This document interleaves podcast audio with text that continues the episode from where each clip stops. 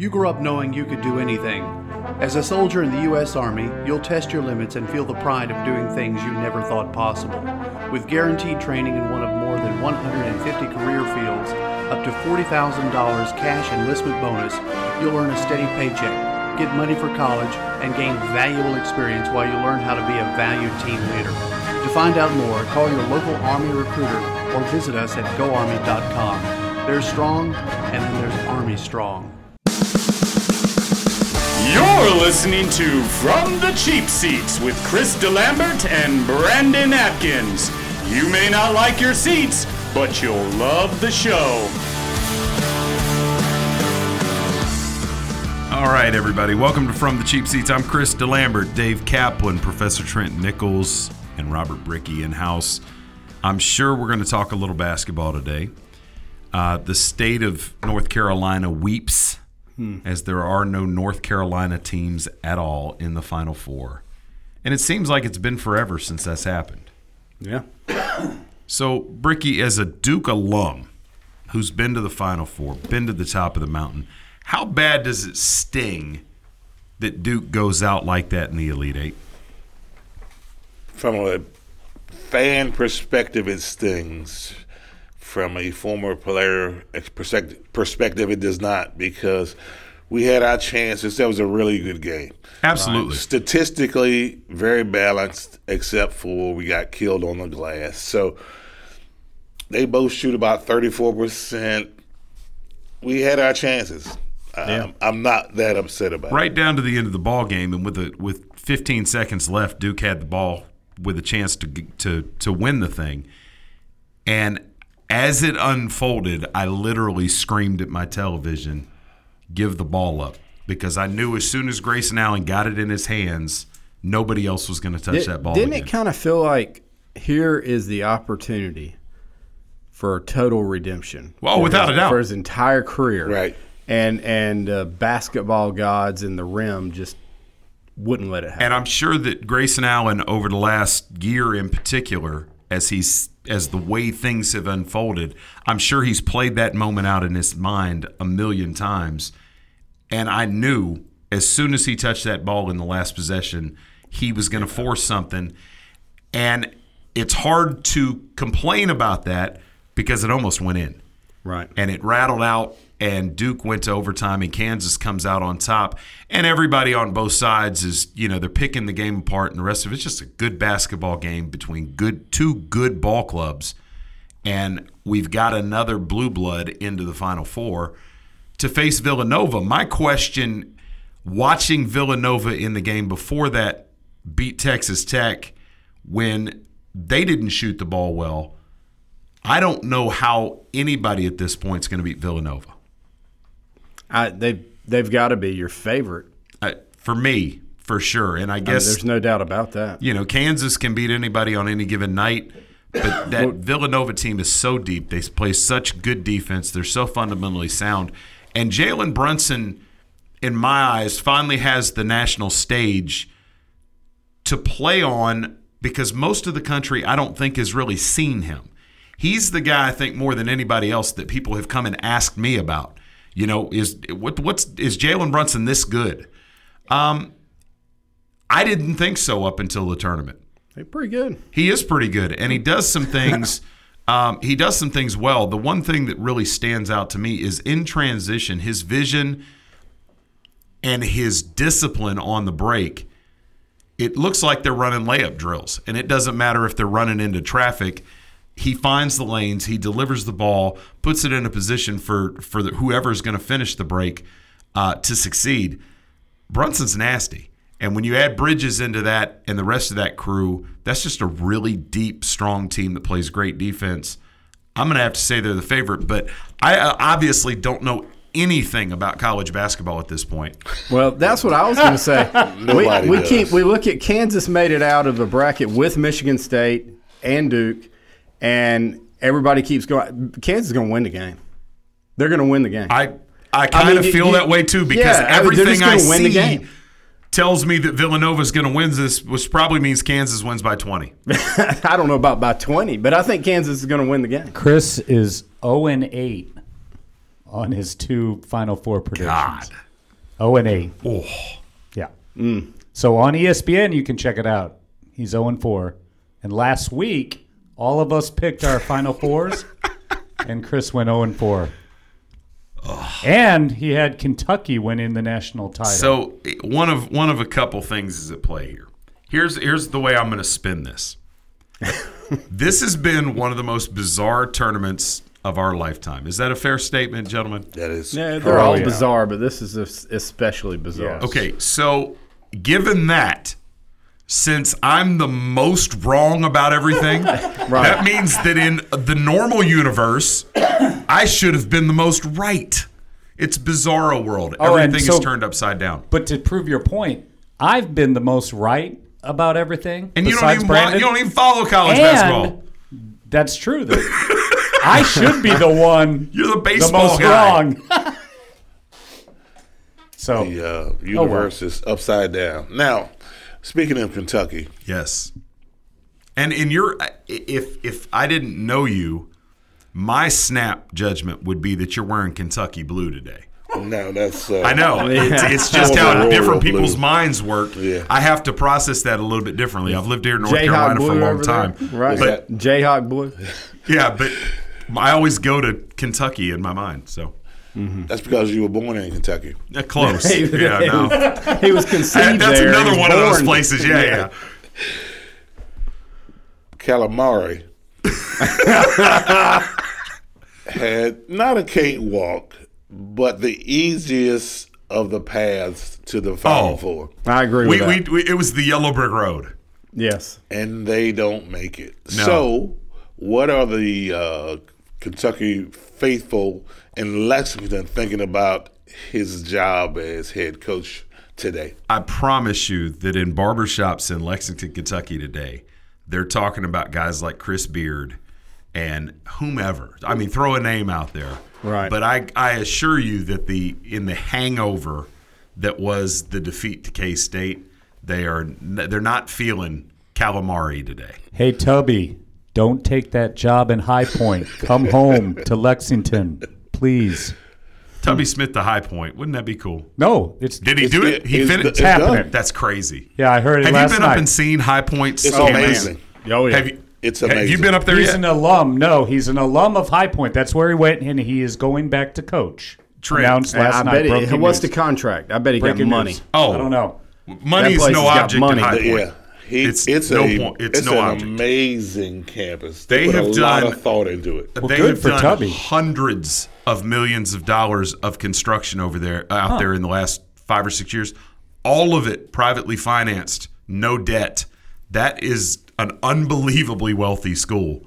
Well, they're bringing Tubby Smith, baby. He's coming home. I, I didn't know it was a Yep. done thing. Breaking news last night. That's what happens when you work till two in the morning. ESPN all night. You get all your news. Yesterday, I don't even home. remember yesterday. It was a. It, I was so tired. It's just a haze. I do remember watching two basketball games, and that was like all I got done all day. So, all right, on that side, we've got Villanova, Kansas, and obviously, when we're looking at it, you got to think, who knows? But you you probably assume that the winner of that game is the odds-on favorite to win the national champion Absolutely. championship. But I, I do have to make one point here to get to where they're at now, Loyola Chicago. I went just out of curiosity the other night to check what the Vegas line on the game was. Now, listen, in college basketball, there's not even one, any such thing as a one point favorite.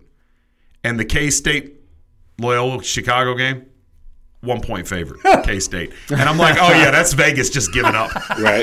Nah, we don't- We don't want to lose any money. yeah, we don't. We don't have any idea. It's all yours. So it's interesting. So Michigan Loyola, Loyola Trent, you you asked before we came on, do you feel like you're watching the Hoosiers? Yeah, it's Hickory, baby. That's Hickory right there. What was the play they ran at the end of the game? the picket fence, yeah. yeah. It- I I don't even know what to make of this.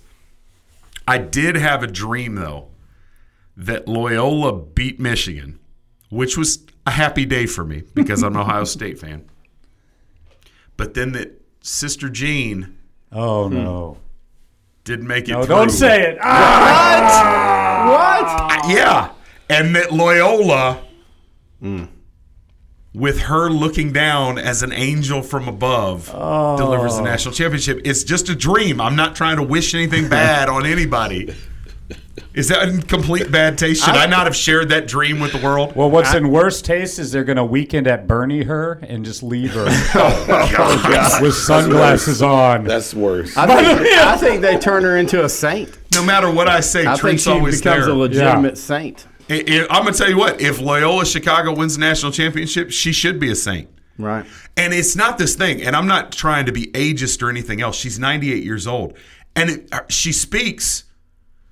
She's lucid. Oh, I Oh, mean, yeah. she's she's got it going on. And honestly, most folks that make it to 98, you know, they're cranky, and they're gonna they're unfiltered. That's what I love about older people.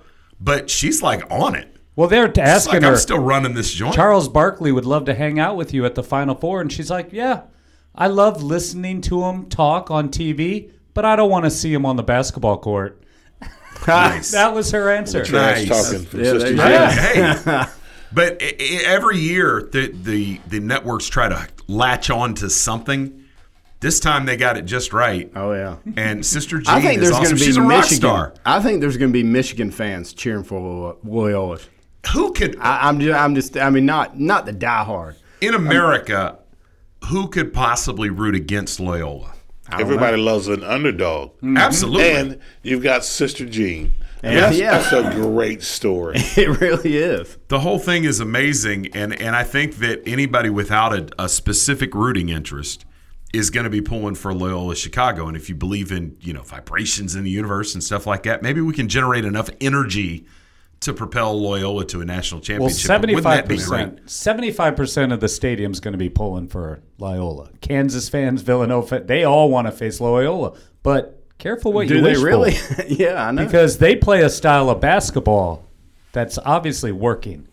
And they're all seniors and juniors. They've been together as a team. I wouldn't They were the discredit only them. team over the weekend to shoot over 50% for the game. And they made 50% of their threes. And That's hard to beat. That part of is that hard is to good beat. basketball. The other is you know Sister Jean. You got calling in God on your favors. side. Sister Yeah. Jean knows God personally. Well, she says She's old enough. she says before every game she prays for both teams, but she doesn't pray as much for the team they're playing. That's amazing. there you go. So in a phone booth, if they're if they're playing in a vacuum, who who would you take just on paper between Loyola and Michigan? Honestly, I don't know because I think they've got similar styles. They shoot the ball so well from the perimeter that they use their jump shots to set up their driving mm-hmm. opportunities. Who's ever making the jump shots will win. I can't call it right now.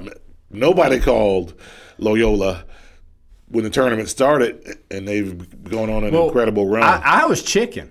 Yeah, I- you were. I know, I was Dave very so close. If I, you I back said and they listen beat Miami. two or three weeks ago, I said they beat Miami, and I liked them. I happened to see them one night just on ESPN. I was like, "That's a pretty good ball club." Hmm. And then was that ESPN four? What were you doing? That's a- yeah, I know. I've never seen them on TV. They were on Lifetime most of it. yeah. It, actually, it might have been a religion channel. I was going to say, yeah, they're on TBN or one of those. TBN. That's right. But anyway, and I was like, "That's a pretty good ball club." And then I was watching the breakdowns, uh, and I remembered them. And I said, "You know what? That that team can make a run." And then, but I like Tennessee, and so, but they barely beat Tennessee. That was their closest game. You, I, I, I listened to it just again the other day, just to go back and hear, and you were so close to jumping on, Yeah. and you didn't have the nerve. I had them and I, I hate one that game. you didn't. I was four games off. We'll pray for games you. Dave. We'll Yes, pray for you. That's that's one more than the rest of us. All right, we'll finish the conversation on the other side. You're listening to From the Cheap Seats. Check us out on social media at Cheap Seat Radio.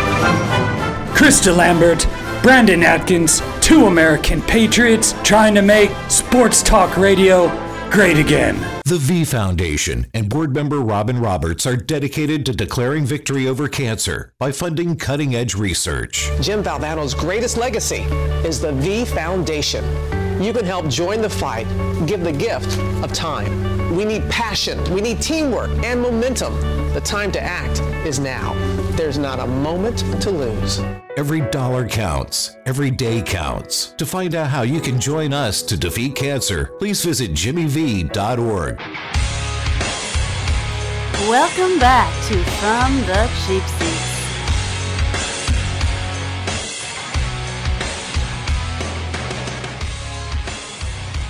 All right, welcome back from the cheap seats. This segment brought to you by the Steel Pig. Mm. so, Trent, I know you've been in the restaurant business for a while. Yes. Do you have any tips for guys like Brandon and I that decide buying a restaurant's a great idea? Run.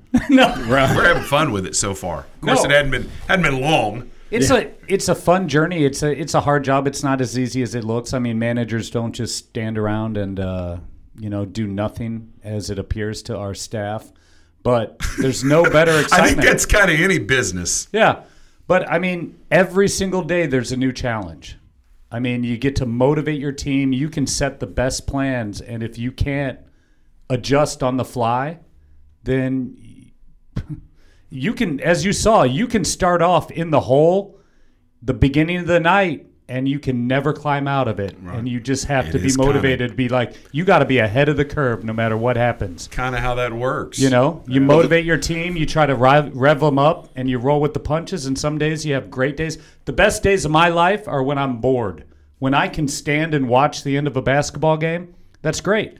But other times, you're just getting beat down by every second of it. So talking about managers that don't do anything, Kaplan, I'm sure that your staff, everybody, everybody that works for you thinks you're just in your office watching the golf. Yeah, they're like, "Where are you going to talk on that lame sports show again?" on tell them, yeah, it's a whole lot more fun than hanging out with you guys. No, I, yeah, I mean, I don't know. I think they feel like I do stuff. Uh, you got to be visible. You got to show them you're working, get in the trenches with them. But food industry is so tough because you just don't know who's going to show up when. I mean, you could think, hey, the weather's beautiful. We got all this going on. People should come and eat tonight. They don't show up for Well, first night out of the shoot, and if, if those of you out there don't know what you're talking about, Brandon and I bought the Steel Pig. Uh, it was a process that took a couple weeks, and it was ambitious to close on it in the same week and reopen it and get back into dinner service. And the previous owner had made a handful of reservations that they neglected to tell us about. So early on, we thought we had a soft opening and we had things managed so that we could keep the kitchen on track. And we had about 20 people unexpectedly show up and say, Well, we have reservations for tonight that weren't in the book. So the kitchen was behind. so apologies out there to anybody because the food was slow coming out. But uh, we're pretty happy with where it was for the first night. And uh, we'll. We'll get back into a rhythm this week and be back open for lunch. So if you're around, check it out. Uh, Brickey, when you coming to eat with us? Anytime the door is open, the beer is cold. there. Beer is cold. I will be there. Beer is cold. The beer, I do promise the beer is cold.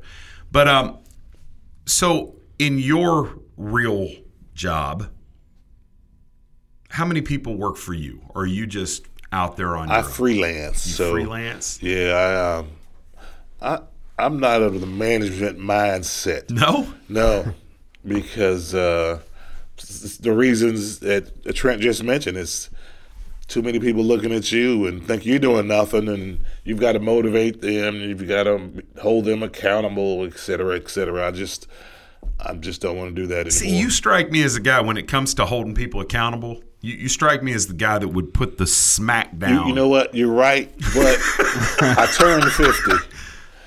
And at this stage of my life, I want to have it on cruise. Not to say I don't work hard, but I don't want to have unnecessary headaches in my life. I hear so, you. And, I, and sometimes when you're managing people and they don't understand their role, they don't understand or they have a good work ethic, and they can't get places on time. I don't want to do See, when I retired from the Army, I was of the mindset I never wanted to have anybody work for me ever again.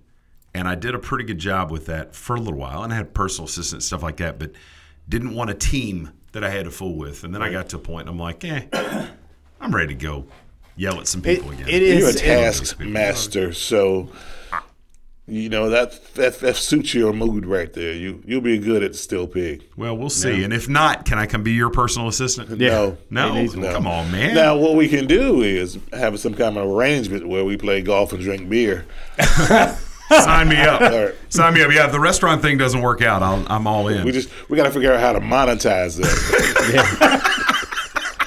Dude, if oh my Get god, some we can write cameras books on and it. everything If you get some cameras on you it, know what? you know, in a five the hour stretch. show from the golf course. Oh, absolutely. Tim, we're gonna need to buy some more equipment. Yeah, mobile We can do this. So, guys, I need picks for these games. You got Loyola, Michigan. I'm, I'm, I'm jumping on uh, the bandwagon now. I'm- Okay, but- I, I, I, I tried to get over the edge earlier, and I just couldn't do it. So I'm going to go with Loyola now, and I'm going to go with Kansas. You're going Loyola, Kansas. You want to pick a winner out of that since we're, you know, going out there and spouting nonsense? Well, we should wait till Monday or no? Uh, whatever you want to do. Yeah, we'll wait till Monday. All right, so you've got Loyola, Kansas. Trent, where are you at? I'm gonna have to go. Well, I I've picked Nova to win already last week, so You're going to ride that horse? I got Villanova going to the finals, and unfortunately, midnight might strike, and I don't, I don't know, but I'm gonna say Michigan, Michigan Villanova. Okay, and Brick, where are Cinderella you will be over. Since the universe has been turned upside down, I'm not gonna pick who I think's gonna win.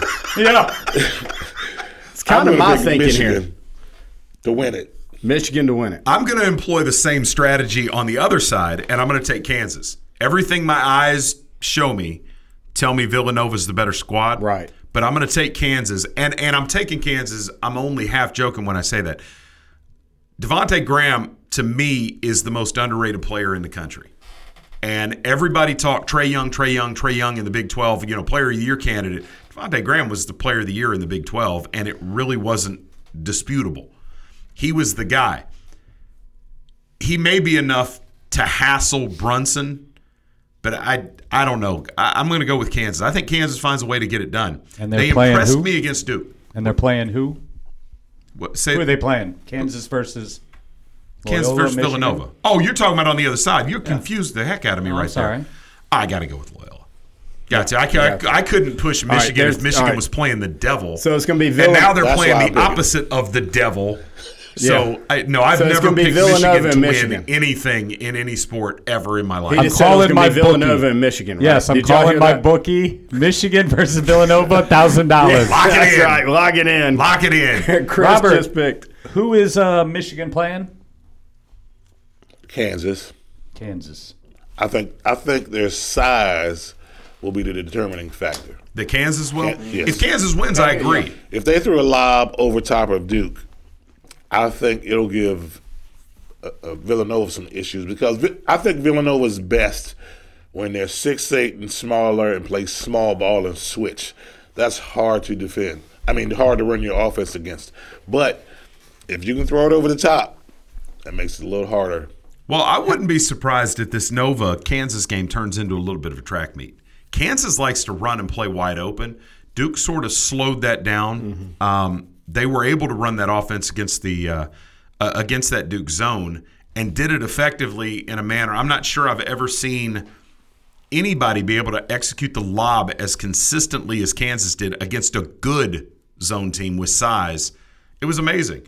And Carter was able to break up a couple of those, but it was it, you know down the stretch it was it was part of the offense. Now you made an observation and, and said playing against a zone like that, what would you do, Brick? First thing, I would get a lob for my wing guy. I'd run a set play, screen the back, throw it over the top. Because Duke and Syracuse and whoever else plays zone, they like to move their zone up. Now you've got to if you got to guard the baseline, you got to drop your zone down, which leaves more perimeter jump shots, driving opportunities, and opportunities to get the ball in the middle of the floor. Okay, so what we've seen over the course of this tournament, I, I want to ask which is the which is the bigger of the factors. The way the college game has evolved over the last 20 years, everything revolves around perimeter shooting for every team. As you shoot three pointers, it seems that delivers success or failure. So that's one factor. But on the other side, I wonder how surprised we should be about these mid majors and these programs you'd never heard of beating these Power Five conference teams when you've got all these upperclassmen playing at places like Loyola mm-hmm. and they're playing 18 year old kids at some of these bigger schools. which of those is the cause for what we've seen in the tournament, or is it something completely different? I, I want to add another wrinkle to that. Please do. If you look at the last couple Final Fours, I don't know what the statistics are, but teams are shooting horribly. I mean, think about UNC won. Oh, in the final, you talking about the final game? Yeah. Absolutely. I mean, horrible shooting. So if a Loyola can shoot 50% from outside, which that's going to be tough to do in back to back games in the Final Four, they can win. You know, and so, I mean, I think Carolina shot 34% last year in the championship game and won. And I mean, it's just horrible shooting is winning games. And, uh, so the perimeter game's a little different. I don't know if it's the big domes or what you know they claim that, or uh, or just nerves or eighteen year olds like you say, Chris. I don't know what the reason is. But Ricky, I've never shot a basketball in a dome with sixty thousand people in it. Is it that big a deal? Not for my generation, because we played outside all the time.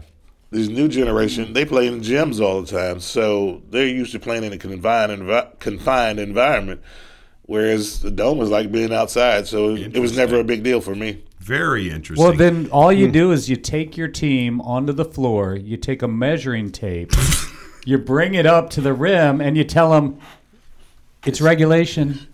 It doesn't matter that it's a bigger. Is that all you have to do? That's all you That's do. it. Dude, That'll that's work. why you're such a great manager, And and, people think that you're you not professor. doing You run the picket fence, and you win the game, man. State champions, Hickory. I love it. that might be the next coach at Kentucky, right it there. could Well, no. be. Speaking of coaches, though, and this is to your point, Porter Moser.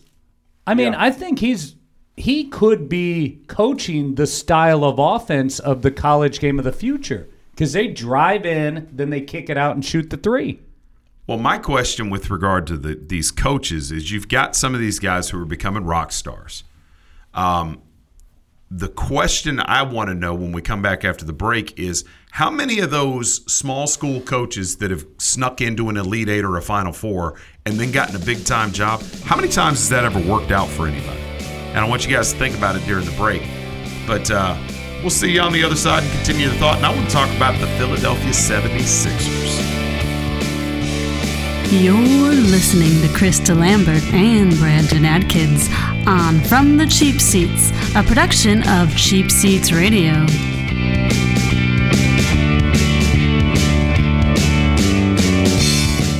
Imagine if I told you that an earthquake was going to hit tomorrow right where you live.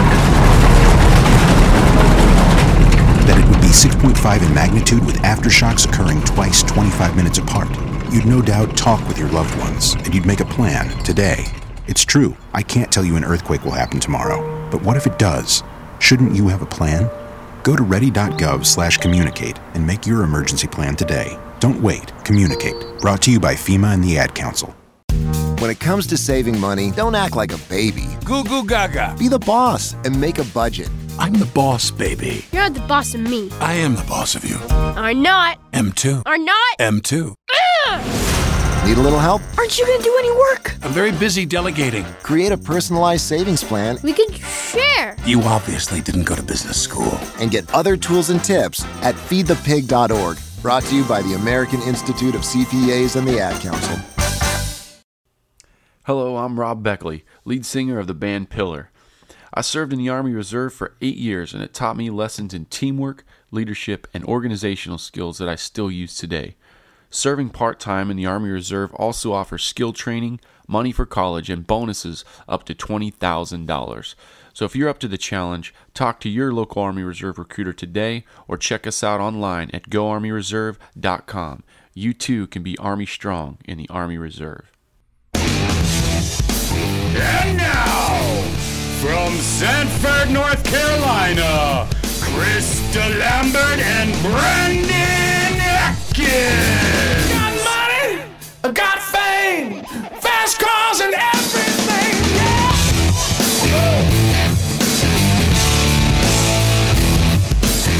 I wanna dance, I gotta sing. All right, welcome back from the cheap seats, second half hour. If you're listening on WDCC, get prepared to follow us over onto the internet.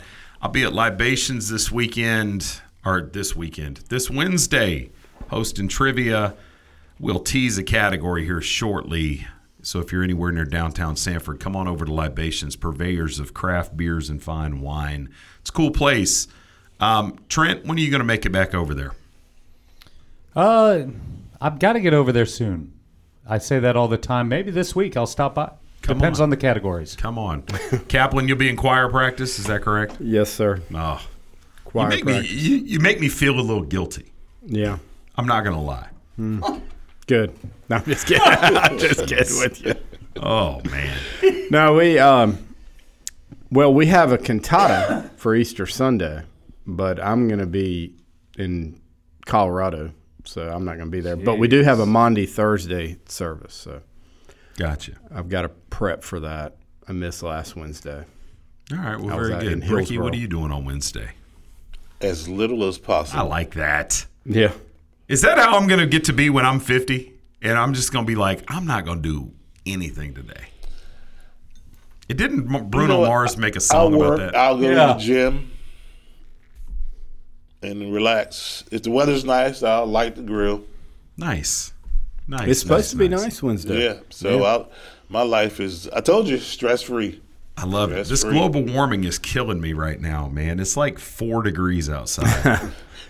Yeah. Well, you, you have on a short sleeve. The skirt. I do, groundhog. and yeah. it looked nice out, and I didn't take the dog out this morning, so I didn't realize that it So was you like me? sneaky You cold. look out the window and anticipate what it should feel Yes. like, instead of actually finding out what the temperature. Yeah, is. and I wish I had a device or something that I could like click a button and find out what the weather was. But it, Yeah. man, I'm gonna ah, have to invent weird. something like that. I don't know. Flip phone doesn't have that. Yeah, right. Right. I don't You know, know- why I'm so resistant. And my wife asks me all the time when she wait, what's the weather like outside? How would I know? She's like, dude, your phone. Come on. I don't know, man. I'm I'm silly that way. The groundhog got a lot of beef, but because it was like 70, 80 degrees there the week after the, The ground- groundhog knew what was up. But then the yeah, he, I think he's laughing at us. My now. wife traveled to West Virginia this weekend, and it was a whole different level of Oh, cold. Oh, oh my it's God. like snow, didn't it? And she has this tendency, yes, much snow. She has this tendency when she travels to cold places to forget her coat. Yeah. And uh, How many coats does she have now? That's a ploy. That's it is. That's a oh, ploy. she's, she Yeah. doesn't have me fooled. But this weekend, her plan got destroyed. Her and, and, and our daughter went up to West Virginia. She's she's uh, perhaps going to go to law school up there, but she had taken an extra jacket, so my wife didn't have an excuse to go buy Okay, so coat. next So, time you go golfing, yes, conveniently forget your golf clubs, buy a new set. Yes. See what she says. Yes, yes, yes, yes. I like that. See, you're you're a thinker. When you have a stress-free life, you're able to like contemplate That's right. schemes like that. I can dig it. Yeah. Yeah, we went to, or they went to West Virginia this past weekend, and we'll be going up to Ole Miss this weekend. Um, guy, it's down to down to two. I'm wondering if we should have her in when she chooses a law school, though, and do the whole hat ceremony. Oh, yeah. They do. There you Yeah. go. do You a do it right here on the show. I That'd be think we fun. should. She Yeah. full on would not have any interest in doing that. Yeah. But uh, I- I'm I can pulling, advise I'm her. pulling for Ole Miss. Yeah, I can advise her on which school to choose. I had know nothing about their law programs. Well, advise. Come on, Ole Advi- Miss. advise away. I mean, Ole Miss, why, all- why would you go to West Virginia? That doesn't make any Well, sense. based on Chris's picks, whatever he says to go, I She- she's she's going going- to school. And I do He says say- Ole Miss. I Mountain do have to Mama, say- go to West home. Virginia. It was a it was Yeah. a good visit with West Virginia, so she's Okay. she's got it and down. First of all, it snowed at the end of Right. March. That's an in excellent West point. Virginia. I mean, she likes snow. I mean, is she a skier? no, no, Yeah, no, Ole Miss. not at all. Ole Miss. Ole Miss. No, yeah, there's no no doubt doubt. about it. We will be out there and and and uh, we'll be in Oxford. And there's this just weekend. something about a female that graduates from Ole Miss. I mean, life is handed to them in a, on a platter. I kind of feel that way about it. Yeah. and and you know I'm familiar with the area. I lived I lived close to that for a lot of years over the over Yeah, the isn't course that of where couple Eli moons. went? Yeah. Yeah. Eli did. graduated. Eli went Eli, there's a lot of stories that are told about Eli and his time at Ole Miss. But uh, yeah, so we'll see how that all shakes out. We'll keep you posted.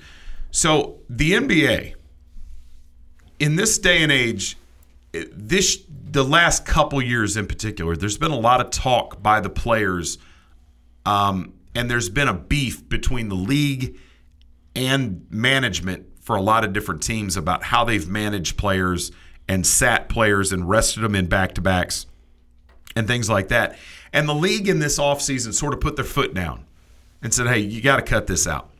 You know, you're taking away from the quality of our product. You're cheating these fans. Fans were starting to get upset with it. But now, after watching the 2017 18 season unfold, maybe the league ought to be encouraging these teams to get back and be a little more sensible about how they play these guys. There is not but a handful of upper crust players in the NBA who've managed to make it through the entire season. This is bizarre. And with the exception of LeBron and Westbrook, who are the other legitimate superstars that you can put your finger on who haven't dealt with some sort of injury at this point? Yeah. And the season's not over. It's not. And I'm going to tell you that as crazy as this NCAA tournament has been, don't be shocked if the if the NBA playoffs look a little like that because you got teams with guys coming off injuries that are going to be coming back just as the playoffs start. You've mm-hmm. got guys that are going out now that are going to miss the first and perhaps the rest of the playoffs and it may turn the world on its ears because I don't think the seedings are really going to be a good indicator of where these teams should be at when the playoffs start. And with your Celtics, Trent, Kyrie out in the first round, they've got to tread very lightly. Jaylen Brown is already out. Gay, uh, Gordon Hayward started the season, you know, the first night out of the box and missed. And you've got what I think everybody assumed was at least the second best team in the East. And folks like me, I was on board. They're going to win the East. I'm not sure they get through the first round. What are you feeling? Well, I mean, now with the Kyrie injury in the knee, I mean, he possibly could be back for the first round. I think right now they're matching up against Milwaukee. It's not an easy road. I don't. I don't think there's a lot of hope. I think it with all these injuries. I mean, you looked up and their starting five was out. That's I mean, unbelievable. it's insane. And so, yeah, I mean, I think you're right. This could be nuts. And you I look mean, out west. If I- anybody is drooling right now, because the only team that's gotten healthy right now is Cleveland. Yeah. Cleveland has, And I'm not sold on. I don't care what everyone said before about this trade deadline. Blah blah blah. Crap. Cleveland's not better because of this trade.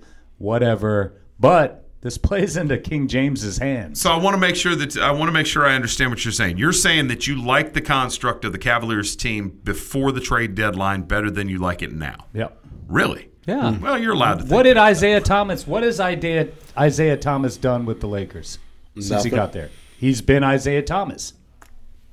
The Cavs could have used Isaiah Thomas scoring 23 to 35 points a game.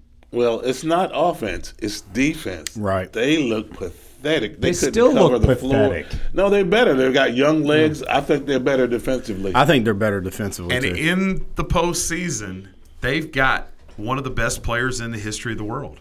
And he's still got some good good years left on those tires. I think the question for me as I look at it, Cleveland has not gone through this injury issue. Kevin Love will be there for the playoffs.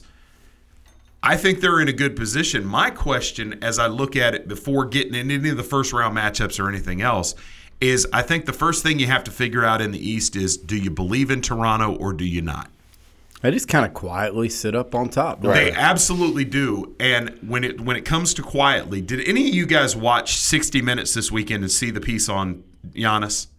No. No. You, you've got to go back and watch it. It was an amazing piece they put on Giannis Antetokounmpo. Um, from where he came from in Greece, how he grew up, how he was discovered, how he developed, how much he loves Milwaukee, everything to do with him. He's a great guy. I think everybody knew that. But the NBA world, casual fans don't even get this guy yet. They don't get to see him. Shame on you, TNT. You guys keep trotting out the Lakers and the rest of this nonsense. Teams like Toronto and teams like Milwaukee are being done a disservice as it applies to really being able to evaluate and have a chance to catch hold of the American consciousness. Because more so than any of the other major sports, I think NBA fans are apt to jump on a bandwagon with a team because free agency is such where you have integral parts of these teams that just goes to one city and bounces around. I think the loyalty that was there in the 80s is kind of waned. And if they would give these small markets a shot to be on television more and be out front and center, I think their superstars would make themselves known to the world. And guys like Giannis and DeMar DeRozan would be household names instead of guys that were just like, oh, yeah, look at the box score. Is anybody get what I'm saying? Oh Am yeah, I talking Mhm. crazy? No, absolutely.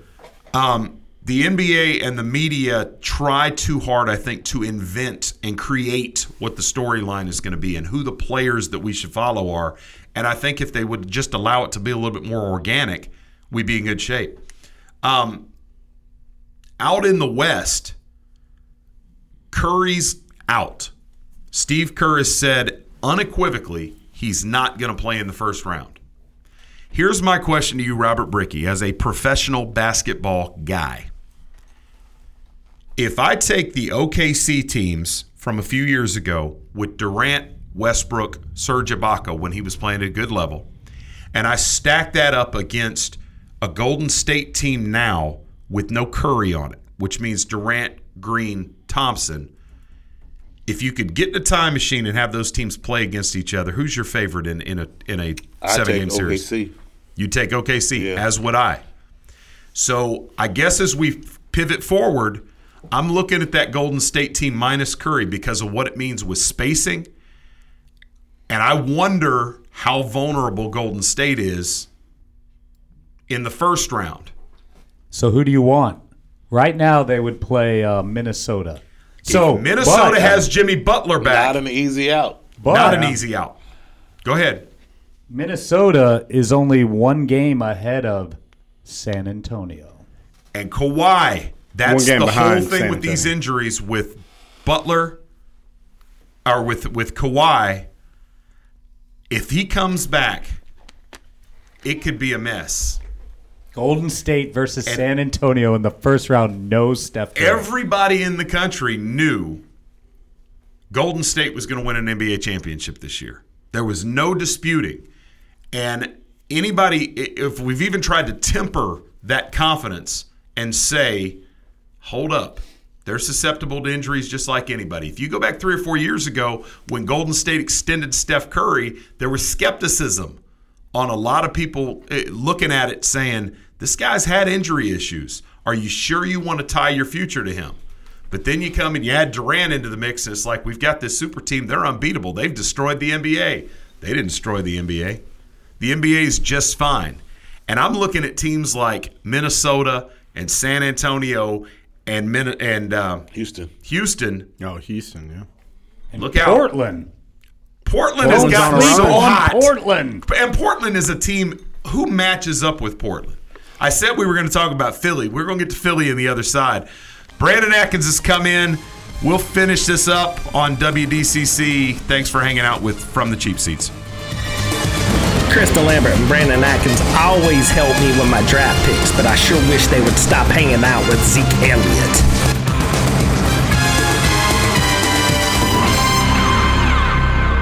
When I was just a tiny baby, I was stolen from my parents. I was imprisoned in a cramped cage and was touched and photographed completely against my will, solely for somebody's profit. Then I started to grow bigger, and they locked me away for life. If you knew that was the life of a tiger cub, would you still pay to pet her? Learn how they're exploited through petting and photo ops at cubabuse.com. My name is Bobby. I'm a veteran and lost my leg to a roadside bomb. My victory was going from a wheelchair to becoming a weightlifting champion. I'm Sam. I'm a veteran. My victory was finding a career that I could be proud of. At DAV, we're on a mission, helping veterans of all generations get the benefits they've earned. I'm Cece. My victory was finishing my education. When America's veterans win, we all win.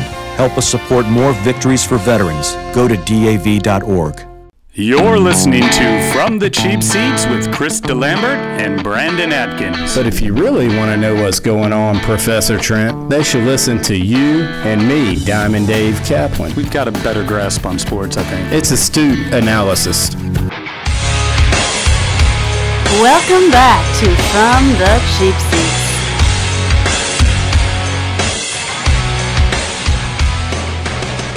So Welcome back to From the Cheap Seats. And I think I'd be remiss if I didn't ask Dave Kaplan. Um, I'm going to give you how long should we get to cover the Punta Cana? Is that where they played this weekend? No, they played in Austin, Texas. There was Oh. a uh, World Golf Championship. No, they played in Punta Cana But too. they did. I'm getting there. They played in Punta Cana as well. But the, the main event was a World Golf Championship. They do a, uh top 64 in the world or whoever shows up. The top 64 that shows up. Who showed up? Uh, pretty much everybody. Nobody. You know, no, not at Punta Cana. That, but in Austin, Texas, is where all the uh, Nobody showed up. I didn't see Tiger Woods one time shoot a shot. Dave. Tiger Woods is not in the top 64 in the world. Yeah, In then my they should, mind, they he's should number get rid of two. the top 64 then. Yeah, There's no reason to have it if Tiger Woods is not in there. Okay, all right. Stupid. Yeah, actually, February was the highest rated month in Golf Channel history. It come on. And Tiger Woods is not in the top 64? He's not in the top 60. The rules are made. You can't change the rules after Tiger comes back. We're talking about Tiger. And he's no like number he's one like seed won. 140th in the world. Dustin Johnson didn't even make the knockout round. No, so so this is interesting. So they used to do like one plays 64, two plays 63, and so forth. They would do three 16 team brackets. It's pattern, and it always happens this time of year while the uh, NCAA basketball tournament's going on. But then they started realizing, I mean, in golf, a 64 could knock out number one if somebody's putter gets hot. It's it's one round of golf, right? So they start doing these pods, kind of like uh, It's a World, round World robin. Cup. Yeah, Yeah, it's it's a it's, round a, uh, robin. 14 round robin, and then that gets you to the 16 players out of each pod. Um, and they did that to ensure that your top players would kind of make it through, but still doesn't work. So, so you had Brian Harman, uh, Bubba Watson, uh, Kiradech, Apra Barnott. Wait a minute. Charles- Curadek Apra Barnark is in the top 64, but Tiger Woods is not? Right. Golf sucks. Golf is horrible. Sergio Garcia, Kyle Stanley, those Si- are good. Sister Jean's in the top 64. Sister All right, Jean, yeah, so, she won it. So who won, Dave? Bubba. Bubba Watson won. Bubba Bubba won. great. Bubba got high. And, and actually, it's kind of ironic. you know, I think it was the 35 versus the 32 seed. Yeah, he's is- the is what made it. 35th ranked golfer, Bubba. Here's here's it. my question though, and I don't even want to talk about that because Ridiculous. I I don't want to talk about Bubba Watson. What what course did they play at in Austin? Austin Country Club. Okay, all right. Spieth's home court. My here's my question. Speed didn't make it out. Punta Justin Cana, Thomas beat him. Punta Cana, if I'm not mistaken, is in the Dominican, right? Yes. How is it that they have a golf course in the Dominican Republic, one of the poorest nations on the face of the planet? I played that golf course. It's, That un- is- it's unreal. It how did they, how is it even justifiable that somebody went in and dumped enough money? You could feed that entire country for a decade with the amount of money that it would have taken Well, to build that golf Americans course. wanna Of go course, they a probably resort built it with on the water. backs of you know six year old kids hauling rocks out of there. All right, hey, you want to hear something about that golf course that's Sure. crazy? There's literally six or seven Dominicans working on every hole. Come on, I'm telling you the truth. dude. We're Like we were looking for a way to drink beer and There we go. monetize it and play golf. We need a remote should location. go. We Punta Cana's been done. We need to find a third world nation and build a golf resort, and we can have we can afford because they're paying them seventy four cents a day. We could have six groundskeepers on every hole working that thing. Right. Pick a country on the map, Trent. It was We're spotless, doing this, too. The dog. hurricane didn't destroy it. Oh, I don't. I was there before. Uh, any That was hurricane. Puerto Rico. I will tell you that the, no, uh, the Dominican, Dominican got, got hit, the too. Dominican got crushed too. right. Well, no, they put a big dome over the golf course so it wouldn't get hurt. The protect- PGA Well, no, they just put a human chain. They had they built this gigantic pyramid. Before the hurricane, there was nine Dominicans working on each hole, but they lost some. Okay, Oh, this is this is what's wrong with the world. Um, Puerto Rico, people in Puerto Rico just got power back four days ago, and I they're bet- playing golf in the Dominican. They What? got hit by the same storm. exactly, Please. man. Come on, have you? But it, it wasn't the main event for the week, so they, they were playing that in Austin, Texas, just to let you know. Dave, Hey, but you know who there played was that golf no tournament? golf on this week. How? Do you know who was playing at Punta idiot. Cana? Do you know who was playing there? Who cares? Tony Romo. Oh yeah, and he shot five over on the first round, He and missed that the was cut. it. He Yeah, sucked. he So missed is the cut. Tony Romo in the top 64 in the world? Different tournament, Chris. I'm just, I'm just making a point. I think I think he threw an interception if that's possible. He did. Passed the first round. I don't know, Robert. you, Robert, He you did weren't hurt his here. back, though. Robert Tony wasn't Romo did here hurt his when we back. first started the show. Have you noticed how Trent's attitude has gotten slowly? The word, the and word is mean. Yes, he is The word is mean. He's gotten mean. He was so nice when he first started here. What's going on, Trent? Shut up. hey, you know what? What is that? Uh, did DukeWin.com? It took all of two weeks for that Tar Heel to try to learn how to build a website. Oh, Jeez. While he was sitting at home playing PlayStation because their Did team couldn't make it past the the second round. What's that? Did you play at Finley over the weekend? Yeah, I was out there. no, I wasn't out there. I'm sorry. Did your team Northern Iowa win, Trent, or Northern whoever Iowa. they are? Well, Northern Iowa, uh, uh, they got into the Final Four just like the Pac-12 did. When was the last time there was a Pac-12 team in the Final Four? UCLA, When? 1962. They won it. The Pac-12 is there any is there any truth to the rumor they just may pack up and I mean I didn't mean to pull a pun there, but they might they get out of the basketball business, man. The Pac-12 garbage. and football, they're garbage too. Yeah, it's kind of it, the conference conference of champion. need- Can you do they need to conference move champions? to, uh, Can you do it Bill Walton style? Football No. subdivision. What is it Right. now? I One double s- A. What is it? Yeah, I don't know. Yeah, Yeah. they need to move it down. FCS, to play Appalachian they call it. State, Yeah, yeah. yeah, FCS. I, you know, I just think they're soft out west. They're soft. So We're- I'm, I'm we're still, not I'm soft, stuck we're on the whole in Punta Cana tune. thing Yeah. because the Dominican is unbelievably poor. Oh, let me tell you about the Dominican. So I'm not a rum and coke guy, just not my thing. Unbelievable at the Punta Cana golf course. The rum and cokes Do they were make the rum on site? I don't know. Well, no, Yeah, because they it's- had six got guys six doing that. Dominicans making it. Robert, Robert, it's a shot of rum and a line of Coke. I missed that. Okay, who would you rather spend time with right now, Trent or Bubba Watson? Bubba Watson looks like the most miserable person on the face of this earth. Look at his face. Even when he's having a good time, he looks like I don't know, like No, you know why What's he his was problem? miserable I'm this going weekend? with Bubba. He eats at the Waffle House. okay. There we go. No, you know why? You know why he was miserable though? Because Tiger wasn't playing. Yeah. You said that the Golf Channel's ratings in February were the highest they'd ever been. I bet they weren't very high this week. I don't know. Maybe people like Bubba. Bubba actually, it's an interesting story. So he missed the Ryder Cup team right on points. Davis Love, he was like 11th. Davis Love gets two picks. Did not pick Bubba. Didn't pick him because his attitude wasn't right. That was his whole. Well, then Bubba comes back begging, "Can I be an assistant captain?" And Davis said, "Sure." And it kind of changed everybody's mantra about him because a lot of people, a lot of the PGA guys did not like Bubba. Interesting. And now they like him because he was a good cheerleader. He he said, "Hey, I, I get that I didn't get picked. I know why. I'm going to be more supportive of everybody." And he helped, and he and he was like the personal cheerleader for Brandt Snedeker, who had a good Ryder Cup. Well, So- next week I'm going to change my attitude and I'm going to be more good. Thank you. Thank you. And happy. And he won. Hey, he All won. right, for now, seven- you're just going to have to be an assistant captain. You know Okay, what? so- if he brought wings in every show, it Right, would really would be us change. We've been begging for It that. would, Change and it just isn't narrative going to happen. it. I've It's given up gonna on it happening. Trent, just do like Bubba did and win the Hakuna Matata tournament, and it'll get you set. You'll be back in good standing with the world. It was his second World Golf Championship. Did he get his win. trophy on Pride Rock? Second win this year.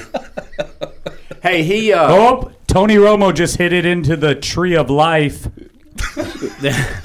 on the ninth hole. I think it's the circle of life. You might want to go back and watch that movie. No, he's again. at Disney. He's at Disney, right? the Tree of Life at Disney. Oh, I know what he's talking about. Okay. So right now, I'm, we're done Oh, I wanna with say golf. one We're so, more I'm thing. so done with golf. Bubba 100% done. So Kaplan, tell us how your dog's doing. How's your dog? She's good. Why are you going to She's Colorado? at the vet. She's getting. I'm going skiing, man. Oh my god. I'm thinking about spending Easter Sunday morning sunrise service on Peak Nine at Breckenridge. Can you do me a favor though while you're there? I'll take a picture. This is for real. I need you to do something for me while you're in Colorado. I need you to find a place to go curling. Okay. And I need you to tape it and find out so that you can report back and tell us if you think that our plan to be at the Olympic trials in six years is a good plan or not. okay. Hey, In six years. This Six years. this segment has been brought to you by Rich People Problems. Oh, I played that course in the Dominican. I'm going out to Colorado skiing. I'm unfit to even be sitting But next what to you this missed- guy. What you you missed, been- Brandon, what you missed is earlier on where this guy, where we asked him, "What do your employees think you do?" And he's like, "Oh, I think that they think I, I do a lot of a lot of things." No, I said they they they as I walk out the door every Monday morning. Do you really have time to go up and talk on that lame sports show again? See, that's twice he's You disparaged the show. curling match? What's that? That's Have what they been say. to a. Have I curling- been to a curling match? Where? Where do you go? Have you been to one? I have. I lived in Oh, Toronto for two Where? years. Oh yeah, there you so go. no, I've not lived in Toronto. I wouldn't begin First to of know to where even seek one out. It was there was one around the corner from where I lived. So, So was this was this like a uh, uh, a major league a major curling league event or was this like a pickup game? They had beer. Yeah, there you go. I don't that's all you know. need to They ought to have but beer. it's a very social activity. So it's a lot of talking, a lot of drinking. And so it's almost that nobody's paying attention to the match. It's just a It's lot of beer. exactly We'll how I talk more envision it. curling and I swear Philadelphia 76ers on the other side. Follow us to the web if you've been listening on WDCC from the cheap seats. You're listening to Chris DeLambert and Brandon Atkins on From the Cheap Seats, a production of Cheap Seats Radio.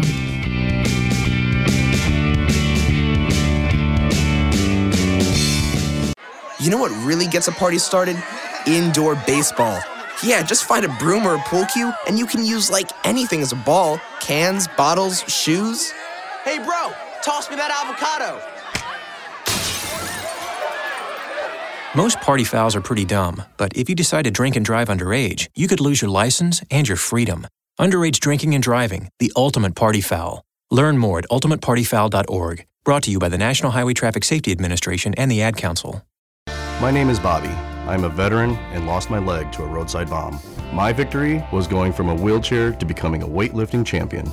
I'm Sam. I'm a veteran. My victory was finding a career that I could be proud of. At DAV, we're on a mission, helping veterans of all generations get the benefits they've earned. I'm Cece. My victory was finishing my education. When America's veterans win, we all win. Help us support more victories for veterans. Go to DAV.org. I'm Chris DeLambert. I'm Brandon Atkins. I'm Professor Trent Nichols. Coming to you from the cheap seats.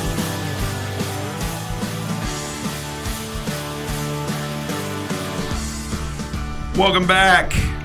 You're listening on WBLZ. We appreciate you making it this far. If you were on WDCC and followed us to the web, we appreciate that too. So, libations on Wednesday night, 6 o'clock, 6 to 8, we do trivia over there. I'm not going to lie, I haven't put together questions for this week. Um, any suggestions, gentlemen? I want you to kind of put that in the back of your minds. Final Four trivia. We just did that. We did that last week. Sorry. And the ladies really loved that. I feel like I need to do like a what would the, what would be the appropriate term in this day and age of sensitivity? We'll just call it one for the ladies. We'll do one for the ladies. What what what, what could we do? Perhaps um, see, but I don't want to do that. Roller derby. Roller derby. We were just talking about that. We need to get our roller derby. You weren't here when our representative from Fayetteville roller derby came No, up. we, we just talked that about that. was a lot of fun. We need to do that. There you Fayetteville go. roller derby. We got your eyes. We got our eyes on you. Yeah, let's marinate on what to do for the women's trivia. All Yeah. the ladies out there. All the ladies. We'll come up with something real All the smooth. ladies. Real smooth for all Look. you ladies. completely pivoting. I've been saying for a couple segments we're going to talk about Philly. Philadelphia, we've been sleeping on you, and I apologize. I think at the midway point going into the break, we said Philly's going to miss the playoffs, and they're the most hyped team or overhyped team around. Well, now they've gone what 17 and six in the last month. And the craziness about this is, is Joel Joel Embiid has actually managed to make it through the season. Now, it's not fair to say, you know, he's the model of health because they sit him on back to backs and they do all the rest and they've managed his minutes. But Ben Simmons and the rest of that team, minus Markelle Fultz, has managed to hold it together.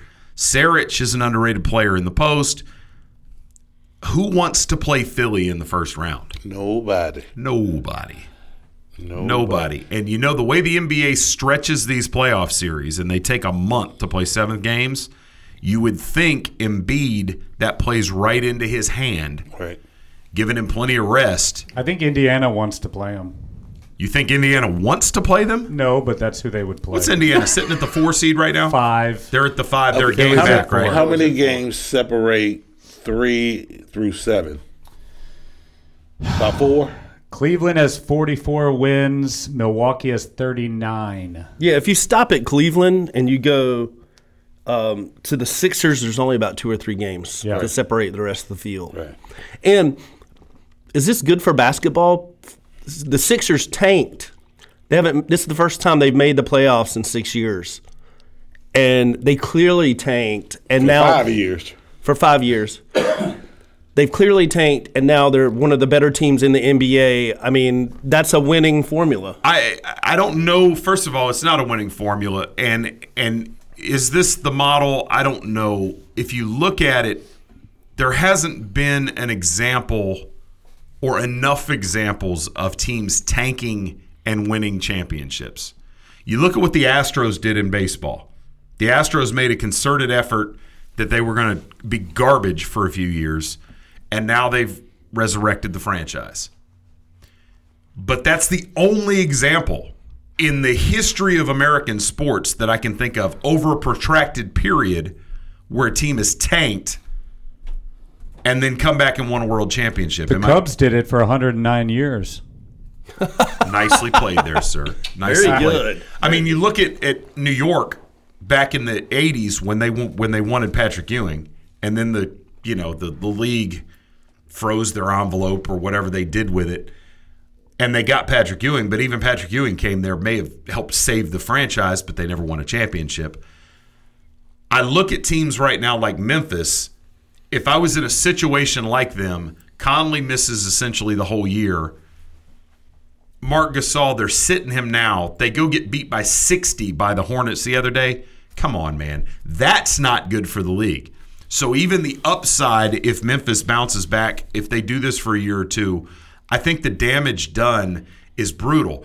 With Philly, I I don't know, man. I hope that there aren't other teams that are sitting around thinking, yeah, well, that's what we'll do. Well, I mean, just think about Markelle Fultz is not even playing. He's basically not playing until next year. But he could have easily been Jayson Tatum or one of these other players who were really good. Yeah. And they don't even have him, and they're really good. And that's all. You don't get these picks without being really bad on purpose. Right. Year And after year and after year. You got these. They've done it by building through the draft.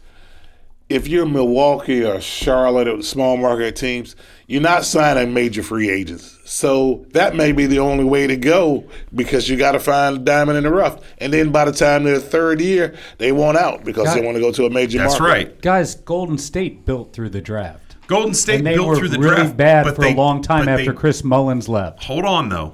Hold on. Because Golden State built through the draft, but they built through the draft not because they were tanking to get the number one pick. They, They hit picks out of the park. And they took guys late like Draymond Green who have turned into ball players. Yeah.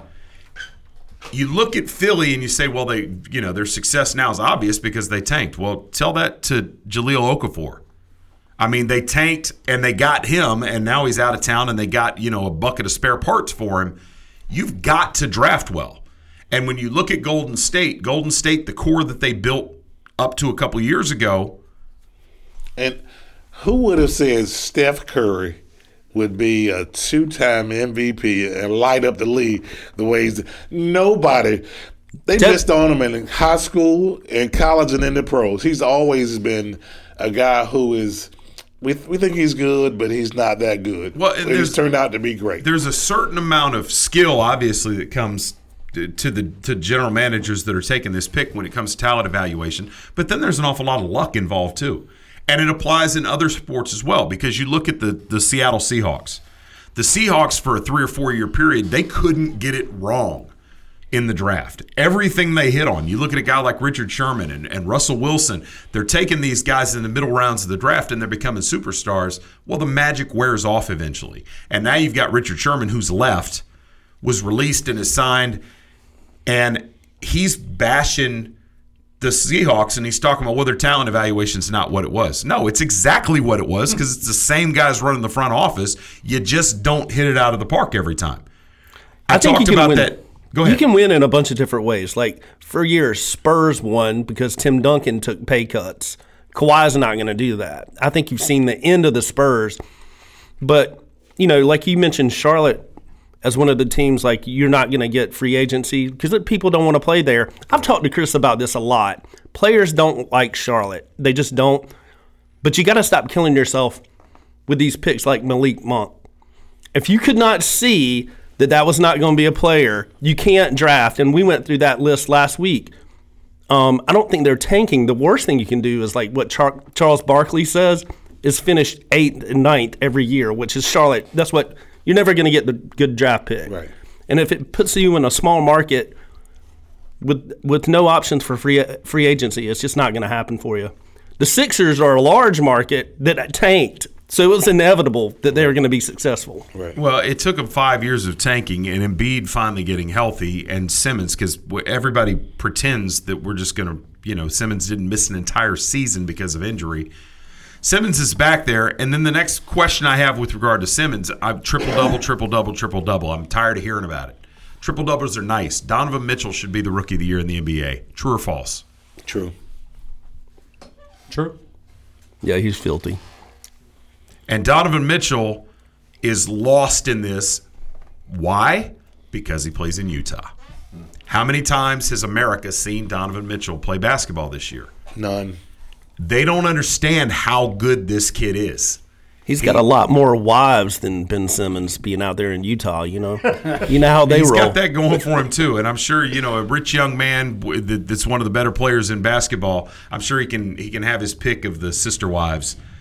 But that's what I'm saying. Where the NBA gets this wrong, they have hitched their wagon to Ben Simmons, and Ben Simmons is a very nice player. Ben Simmons would be a very very good player if he actually could shoot a jump shot. Donovan Mitchell's a complete swing man right now. Um, and they play him at the point, they play him at the two.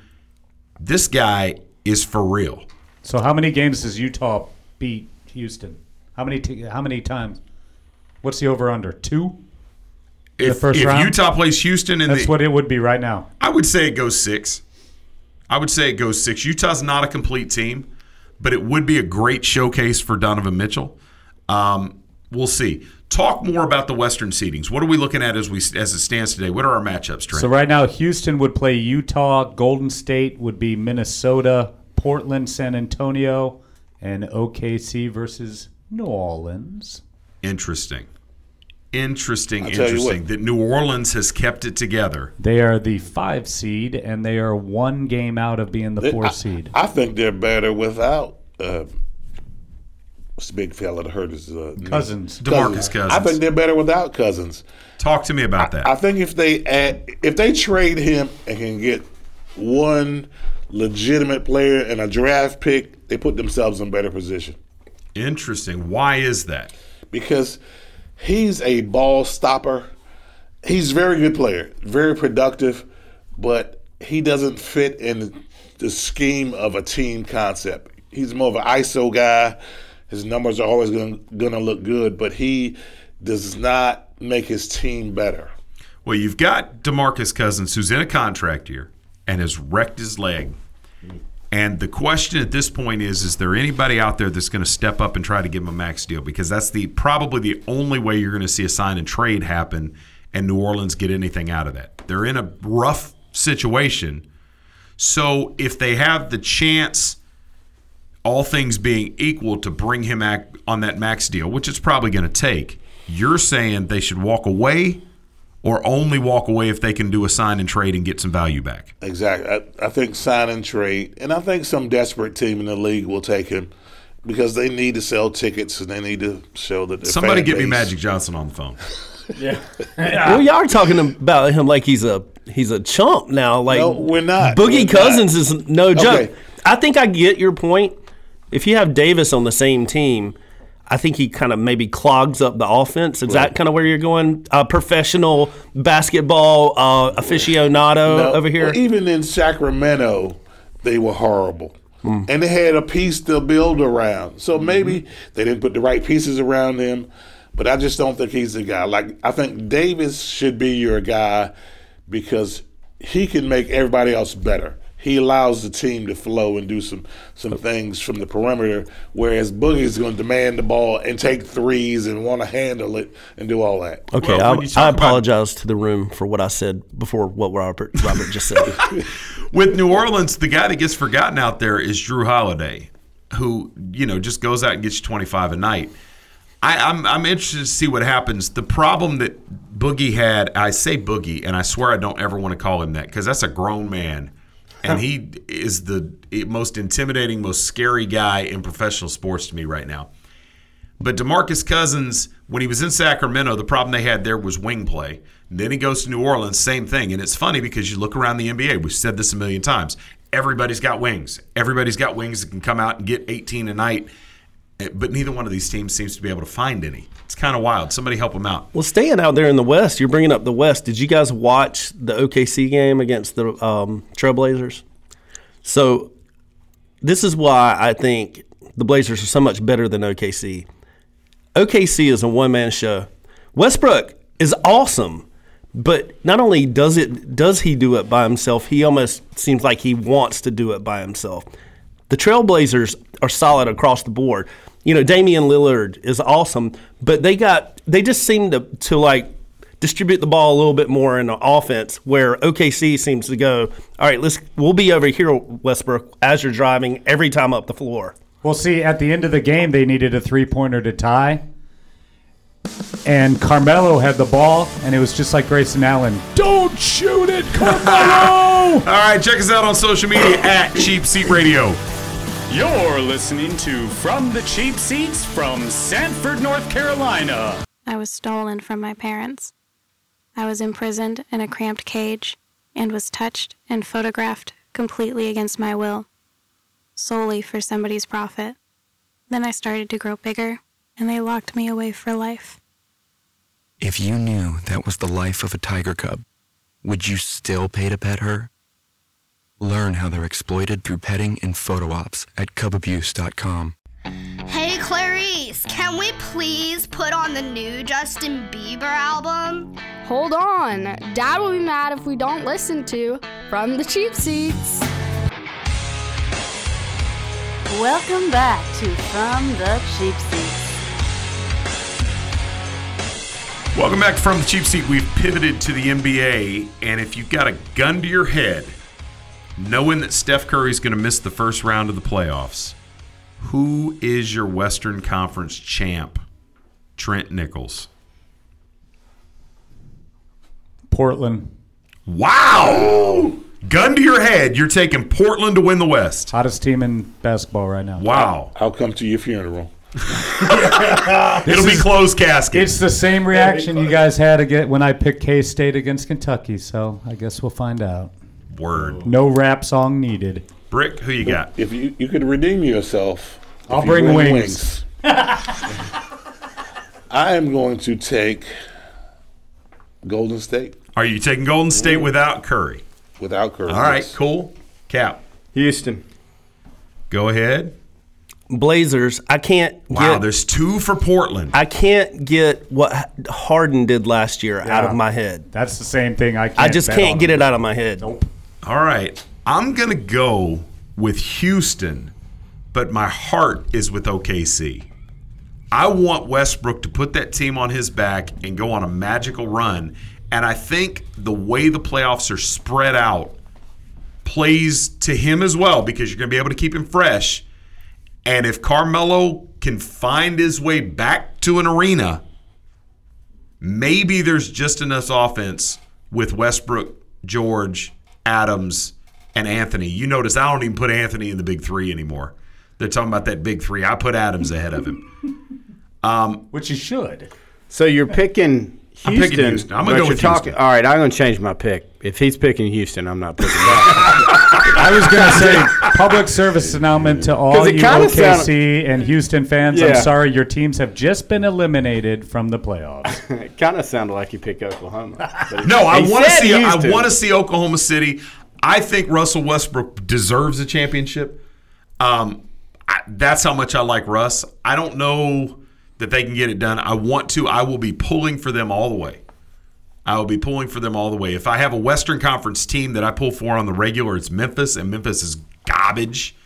Um, but I'm I'm I'm looking at what Houston does, and I'm going to tell you that the difference maker for me is not necessarily James Harden. I really, really, really like Clint Capela.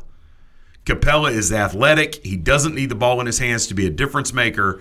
I like what Houston can do, and if Chris Paul can play every night, I like what Houston can do. So I'm going to go with Houston. You you staying with Houston? or You jumping off for real? I'll stay with Houston. All right. So in the East, in the East, right now your seedings, Trent, you have Toronto at one. Boston's at two. Yes. Cleveland. Then Philly, Indiana, Washington, Milwaukee, and Miami. Miami sneaking in. Isn't Just that like something? I predicted. How far is who's who's the nine seed right now? Uh, Detroit, Detroit. and they're six games back. Yeah, five that- games in the loss. I'm gonna tell you, Reggie. I, I'm as much as I, it would be easy to jump on and say they blew that thing up. Reggie Jackson not being back really kind of put the kibosh on on Detroit's hopes. They went all in, but I'm I'm hoping that they were they were looking a little farther forward ahead of this year. Um, Detroit's got a nice little nucleus there if they can keep it intact. But I think what you see in the top eight is the top eight at this point. I think the big questions there is John Wall coming back to Washington.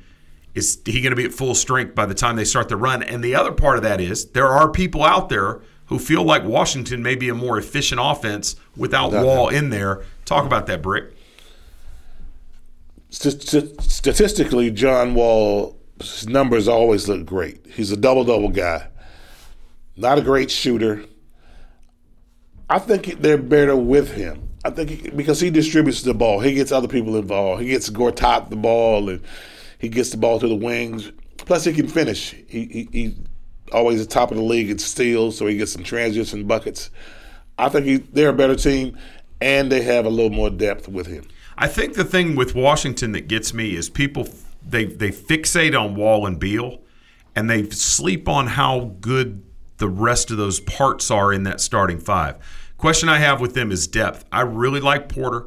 Otto Porter was a it cost him a lot to bring him back in the offseason, but Kelly Oubre's turned into a nice player, and Martin Gortat, Gortat is the he's that old school center, doesn't need the ball. He's a, he's just a big body, clogs up space.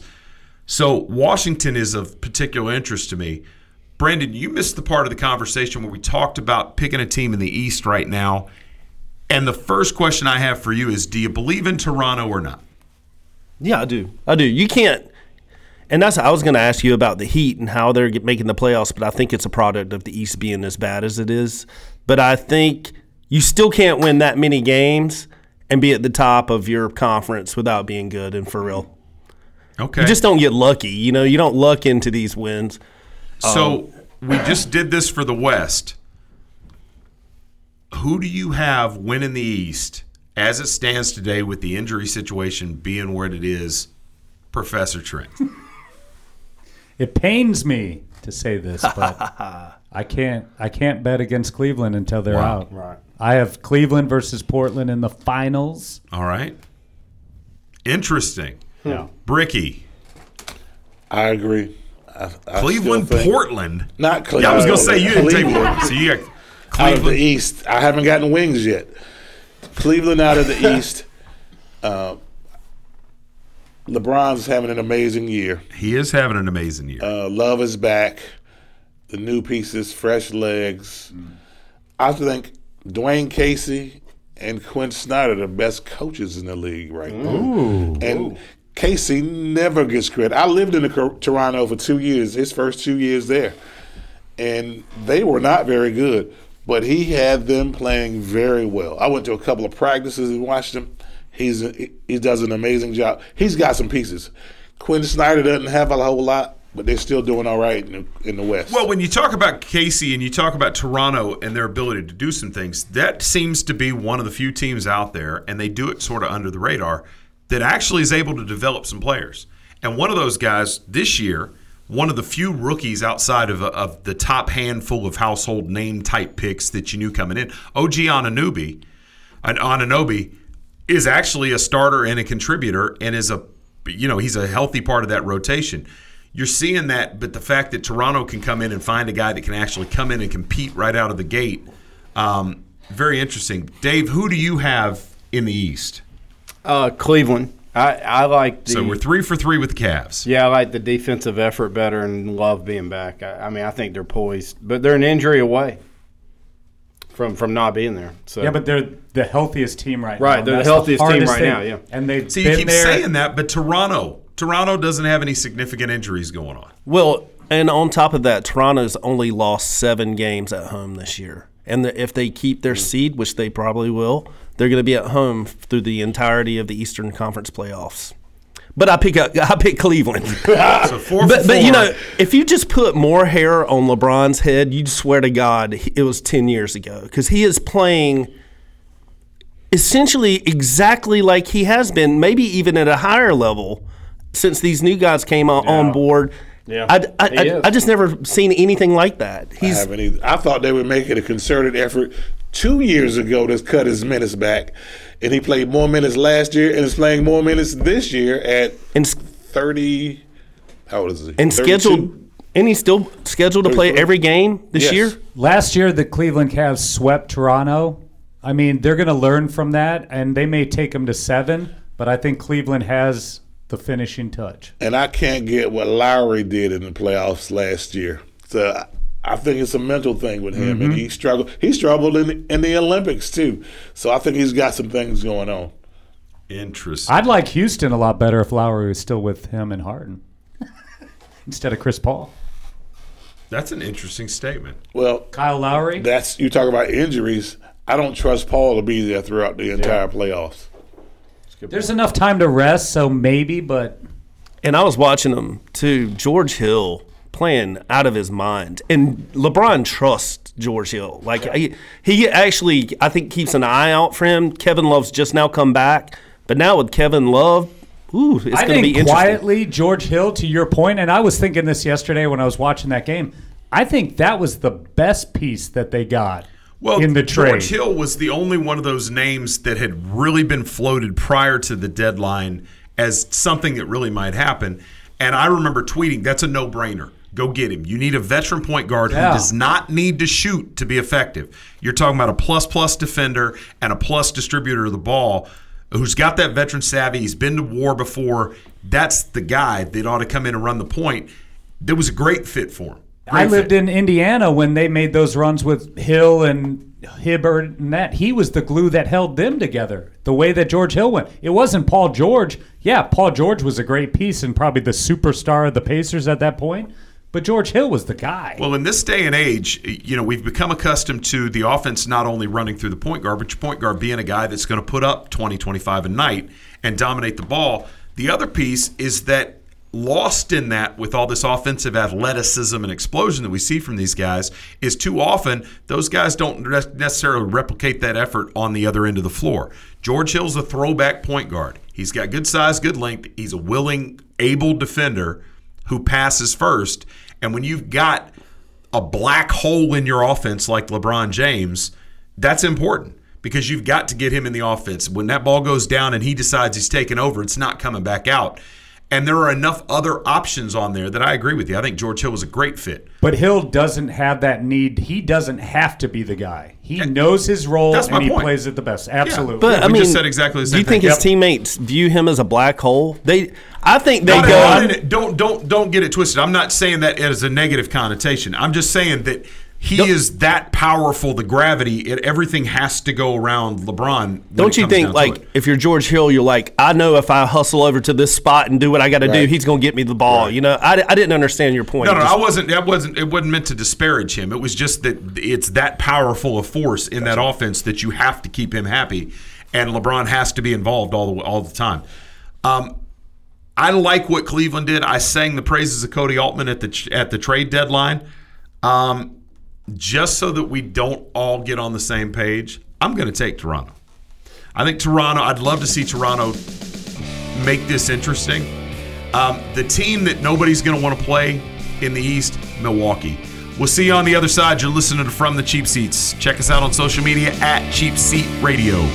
You're listening to Chris DeLambert and Brandon Atkins on From the Cheap Seats, a production of Cheap Seats Radio.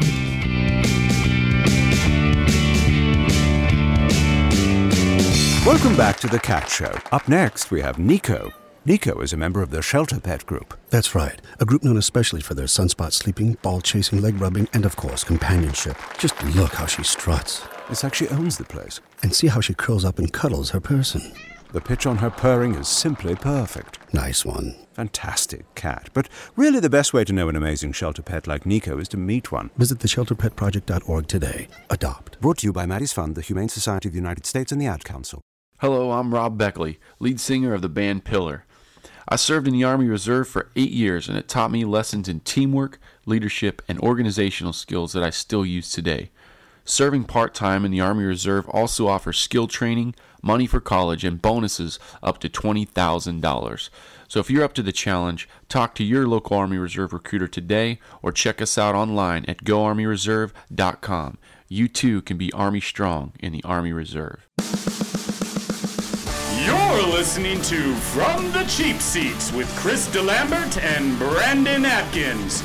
You may not like your seats, but you'll love the show. All right, welcome back to From the Cheap Seats. We've been basketball heavy with a little respite for golf right there in the middle. Of course, there was no golf because there was no Tiger this week. No golf this weekend. All right, so the word on the street is that the Rams are the front runner to sign Ndamukong Suh. Let me let me tell you something. If the Rams, with what they're bringing back, add Ndamukong Suh on that defensive line next to Aaron Donald, they're going to win the Super Bowl. I'm just I mean that from the bottom of my heart. That might be the nastiest tandem of defensive tackles ever to play in the NFL next to one another.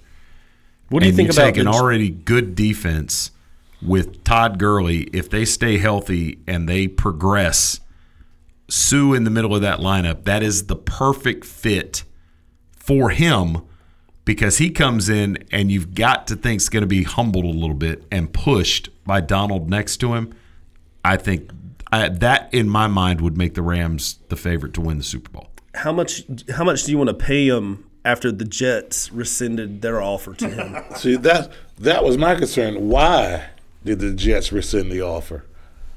What did they find I out? wouldn't base my decision making process on anything that the New York Jets are doing. Yeah. Yeah, but they have a chance to get a quality player. What happened that they took the offer off the table? They decided he concerned. wasn't for them. I, I, it must have been Suh's sunny disposition.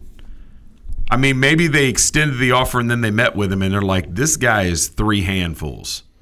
Well, I mean, it's kind of Okay, like so my point. Why would you want him in L.A. then? Because they need to spend the money on building a team. Well, that's my point. If you're if you're wanting to go to the prom and Jenny asks you to go to the prom, she says, "Cause this nerd named Paul didn't want to go with her." Do you want to go with Jenny? I mean, like Me and Jenny are going, and we're going to get it on. I, I, I just think all. Of, I think L.A. with Aaron Donald in the middle of that defense, with where that team is headed, that might be the type guy that Suh could play alongside and actually have confidence that I don't have to do too much outside of my role in this defense because that's been the problem with Suh at every stop. First of all, he's a little crazy. But secondly, he plays very undisciplined because he's always trying to do too much. Now, he's one of the few guys in the league that can do, you know, all of those things.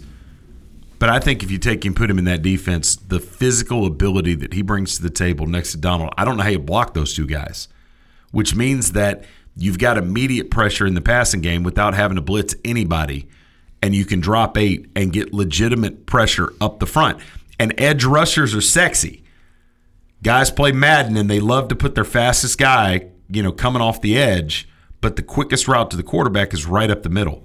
And when you can bring pressure up the middle, you see even quarterbacks like Drew Brees and Tom Brady don't like that because guys are around their feet. Well, and even people who have to block people like Suh, even these guys are athletes, you you know that they're a little they're a little afraid of this guy. Well, when you, know, they're look like, across the field and you see this guy and you're like, that guy athletically is better at me than better than me at everything.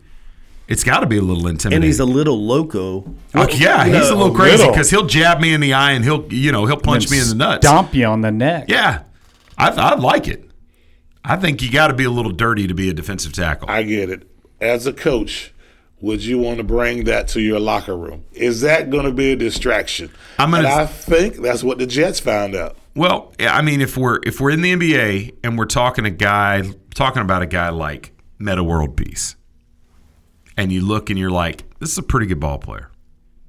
He's crazy, crazy as a loon. There's a risk reward situation going on here. Well, if you're in the fight in Detroit, he's your guy. Definitely. But I don't know if I want to bring that distraction to my locker room. The Oh, question was, was he your guy in the palace? Looked like he did a whole lot of running in that fight to me. Stephen Jackson would be my guy in a Yeah, fight at yeah, the he's the guy. And where's Stephen Jackson? Why isn't he playing in the NBA anymore? I don't know. He's 'Cause playing he's, in the, he's uh, even Big crazier Three. than Suh. That's why. All right, but my my point is is that still this is not a question of we could bring Terrell Owens in who's got a little bit left in the tank. This is a guy that still should be in the prime of his career, who's as good as it gets. I think that kind of reclamation project's worth it if you can make the numbers work. Because if you you know you mortgage yourself in you know get into a long term deal with him that's going to handcuff you moving forward, maybe you make that deal. I And mean, he did Goff put- is on a relatively cheap contract for the next few years. Mm-hmm. Maybe that's what you make it coincide with to make sure that when Goff has to get his gazillion dollars, Suh runs out. you you know maybe that's when Suh's contract's up. I'm not managing the salary cap of the LA Rams, so I don't want to spend anybody Have they paid money. Donald yet? Yes. Yes. Donald held out last year, if you remember, and they brought him in. They did finally get that rework because he was holding out for a uh, a renegotiation, and they did pull the trigger on that, if I'm not mistaken. Nobody else knows, and they're just nodding not like, sure. "Yeah, I think that's what happened." I don't know. All right, if you haven't been paying attention, on April 28th, the Brick City Dodgeball Classic 2018 will be going down at the Skip or at the Bill Bob E. Hale Center. Bob Hale Center. That's the Armory in downtown Sanford. We're going to kick that off at 10 a.m. We're going to raise money for Alzheimer's research. Check our Facebook page. All of the documents that you need are there. The emails are starting to come in. We're somewhere north of 20 teams signed up for it now. We're excited about it. It's going to be a lot of fun. Um, there will be wings there. We may never get wings here in studio, but there will be wings from Buffalo Wild Wings there. um, there'll be music. There'll be some giveaways. It'll be a great time. Check it out. $50 per team, six people on a team. That's 50 bucks for the team, not $50 per person. So it costs can 50 pay bucks in advance. You can pay the day of 75 bucks. If you want to sign up and play individually, get with me and we'll try to get you matched up with a group of folks that need a team. And if you want to pay fifty dollars per person, you can do that. You Can That's and option. if you want to if you want to support the cause, but don't necessarily want somebody throwing balls at your face, we can find a team for you to sponsor. We're working with the Boys and Girls Club and some other groups of uh, kids, and uh, we'll get you hooked up. So, Suh, if you're sitting in LA and you're running that that uh, front office, what do you do, Brandon? You're sitting in LA. I try to get him. You know, he played for Miami. I think that was Trent's Super Bowl pick.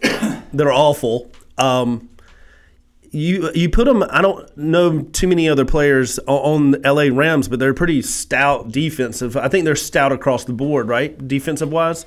So you put him with some other talent and see what he can do. Like the the in the NFL, you might get a he can you can literally stomp somebody's neck and maybe miss two games. You- I think he's worth worth the risk. You know they don't. Well, isn't it interesting that you can stomp somebody's neck and miss two games, but if you smoke some weed, you're going to miss four?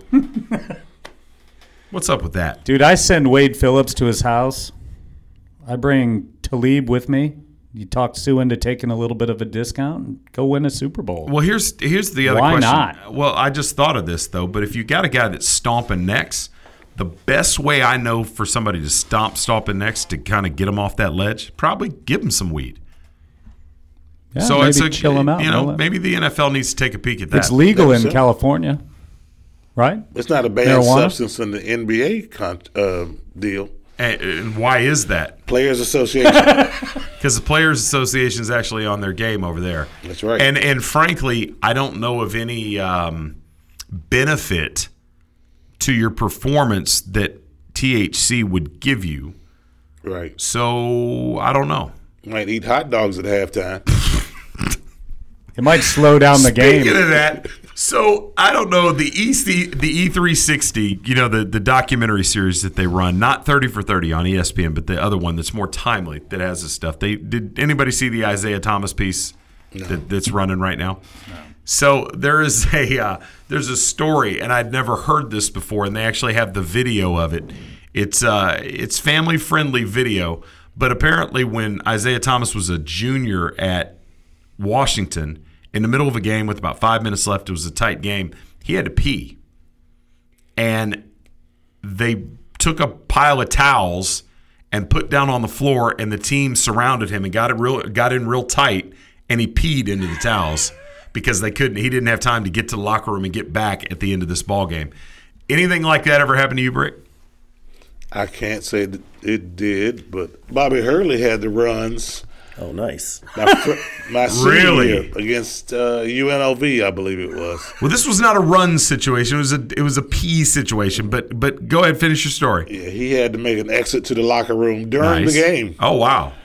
Fortunately, he, fortunately he made it.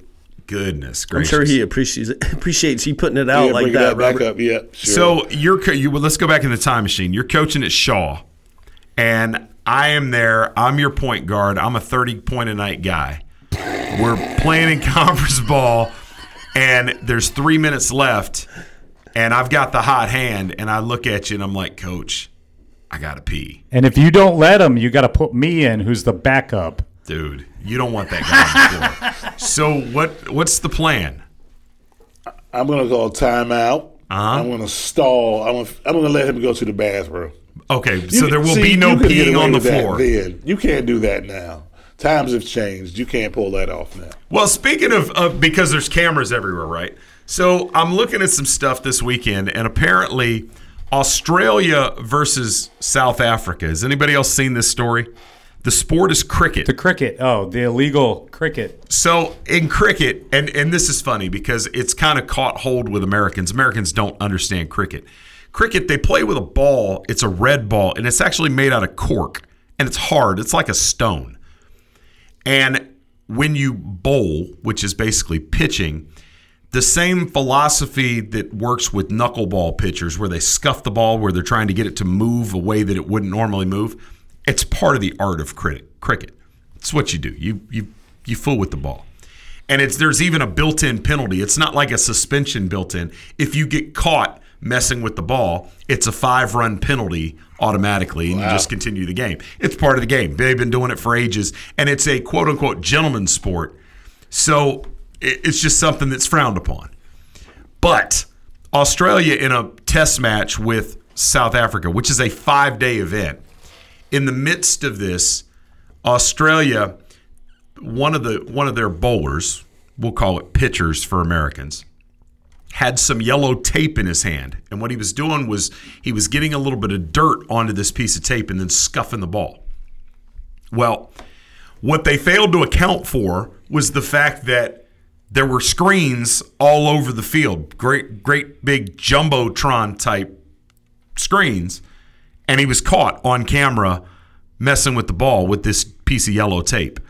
And the referee on the sideline saw this and came out onto the field. And as he came out onto the pitch, this guy jammed the tape down his pants and pulled out a piece of black tape that he like broke off of his underwear or something and then tried to show that it was that and there was nothing he was just drying the ball I'm not anything that I'm used to scuff a hard object, I'm not rapidly shoving that into my pants. that does not seem like a good idea. I'd rather fess up and say, yeah, the I wrong cheated. balls to scuff. I tell you South that. Africa and Australia are two of the powerhouse nations in the world of cricket. So South Africa has come out guns blazing about how unfair this was and how unsportsmanlike it was and blah blah blah blah blah. Here's the problem: the captain of the South African team's been busted twice for manipulating for changing the condition of the ball here just in the last couple of years. So whatever. It, no matter what sport it is, the philosophy holds true. If you're not cheating, you're not trying hard enough. We're going to talk about highlight now? If you want to. But that leads me to a question, though, that we'll answer on the other side of the break. I want to know about cheating. You're listening to From the Cheap Seats.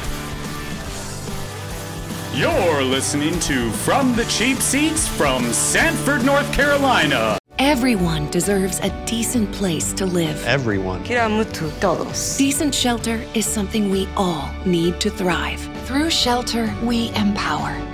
Visit habitat.org to donate today. My name is Forrest, Forrest Gump. My mom always told me you don't have to sit down close to see the action. Sometimes it's better from the cheap seats. And that's all I gotta say about that. Welcome back to From the Cheap Seats.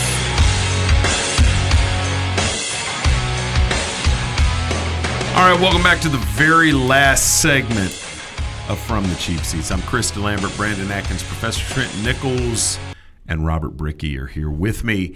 And I think my trivia category for Wednesday at Lib- Libations has it's come to me as an epiphany. Hmm. And we were looking for a category that would be suitable for the ladies and play sort of into their wheelhouse. So Is it scuffing balls? No. See, there you go. No, I think I'm going to do cheating. Ooh. Because there are plenty of instances with celebrity couples and Ah. notorious instances of cheating, and I think that'll be right. It's a very hot topic like right it? now with Is Miss? Daniels and our president. It is. I think that might be one of the questions in Melania there. had her baby, Mr. Trump was getting spanked by the movie star. Well, here's my question with the whole Melania Trump, Stormy Daniels, Donald Trump thing. 60 Minutes had it on this weekend, and they kind of broke it out and they folded it out there, and they're like, you know, Stormy Daniels is going to tell her story. I don't care what her motivations are at this point. I, you know, they were like, well, she's going to get paid. Yeah, well, she probably cost herself a million bucks by going on TV with how this this uh, non-disclosure agreement was put out there. But I'm wondering at this point why this is even a debate because it doesn't even seem that the Trump camp is putting up too much of front to say this didn't happen. They paid her $130,000, so it's pretty clear that yeah, this went down. And now you've got the Trump camp who just kind of wants this to go away. And on the other side of it, you've got Democrats who are like, well, this is a campaign finance issue. Uh, Great. So? I mean, are we really going to, do we really want to dig this out and, you know, in terms of, of campaign finance? What's that going to be? A fine? Yeah. Does any, I don't understand what the deal is. Everybody's going to have to make their moral judgments about how they feel about Donald Trump and a porn star while his wife's pregnant. That's Well- for you to reconcile. Well, on your first of all, Bill Clinton laid down the foot the the, the groundwork for Brother- anybody who e- ever wanted to do anything in and around the White House. Wait So a that- minute. Let, that- us let's, let's go. laid. I was going to say, does he forgets buddy. JFK and Marilyn Monroe? There are people that still think that the White House had Marilyn Monroe killed.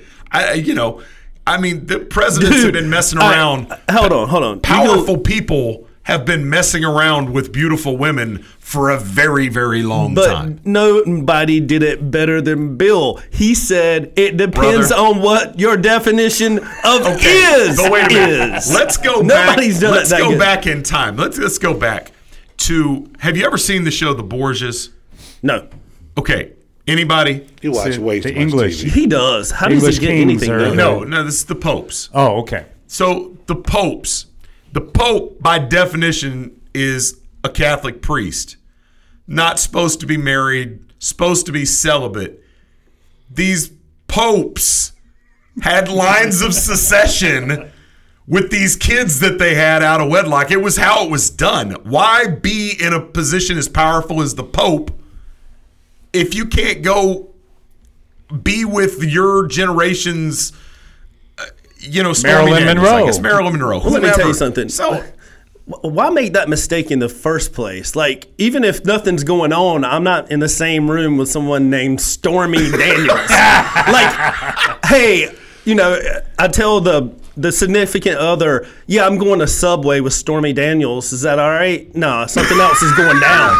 See, the most disturbing thing though is how he always like says that they remind him of his, his daughter, daughter, yeah. and that's what's really That's creepy. horribly creepy. it is creepy. There ain't nothing about Stormy Da- Daniels that remind me of Trump's daughter. Well, to just- Trump, that it just is a weird so set of words, and that was in the 60 Minutes interview, and it was like, "Hey, I really like you. You remind me of my daughter." And then, What? sh- you know, 10 seconds later in the conversation, she's spanking him with a with a magazine. It's, it's a little bizarre, and I'm not going to pass judgment on anything or anybody, but that is a weird thing to say. But my point with this whole Trump thing is, is that at this point you kind of have to individually reconcile that and decide: is it an issue for me? Is it not an issue? Because it's pretty apparent that it happened, and there doesn't even seem to be too strong a denial coming from the Trump camp at this point. Just weird. But those of you out there that believe that the campaign finance part of this is going to be a big deal, get for real. If the, you come on. There may be a fine levy, but nobody's going to jail over some campaign finance stuff. I don't know. promise. I've Our always heard campaign it's finance pretty- system is busted. Okay, you know So, more about that than it's I not do. gonna happen. It seems like it seems like kind of serious taking money to spend on spend it on Stormy. No, Well, the yeah, I person know, who's going to have the problem at this point with the as it applies to campaign finance is the attorney. And here's the deal: is that if the attorney gave him something of value during the campaign that was that was to assist with the campaign, then that's an in-kind dino- donation that has to be accounted for. It, it Well, whole here's the dumbest silly. part that. if your last name's Trump, why are you going to campaign finance money to begin with? The dude built the Taj Mahal. I mean, do you really need to put your hand in that till to I like mean, when you look at what when you look at what it costs to run for president, you're talking about a billion dollars. I mean, a billion dollars, a billion dollars, whether you're Trump or, or whomever. All right, be Ricky, honest. you have uh, any interest in running was for looking- president? Maybe Melania was looking at the household bills and she noticed a Oh. hundred and thirty thousand dollar check that was unaccounted for. yeah, It- maybe. It could be the possibility. So Do you have any the- interest in running for president, Brick? You know, no. I'd I- run your campaign for I, I wanted to be in politics when I was a young man. Did you really? I did. I wanted to go to law school, be an attorney, go into politics, and then I learned I don't like either. So, What you don't like school well, good or you, politics? Good that you pulled the plug on that. Then that's good. Since you're not going into politics, what's the worst thing cheating wise you ever did? Because Yes. you, had you've been in sports all your life. Mm. You had to have cheated at least once. Come on, give it to us. sports wise, no. I, I I'm I'm kind of on up and up. All right, Trent. What, have you? What's the worst sporting cheat you've perpetrated? I used to hide cards underneath the table at Uno at my grandma's. Oh, Wow, that's criminal. Did you beat grandma like that? Yeah, oh, hell yeah. moly. You going to hell? Get an extra cookie. So back in high school when I played soccer, I played stopper.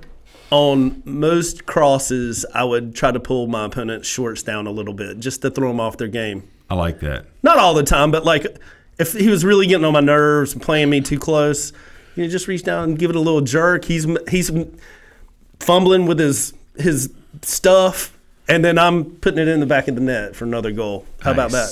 Nice. I'm not proud. nice, I'm not nice, proud. nice. No, that's that's interesting. That's some insight into into your psyche, Brandon.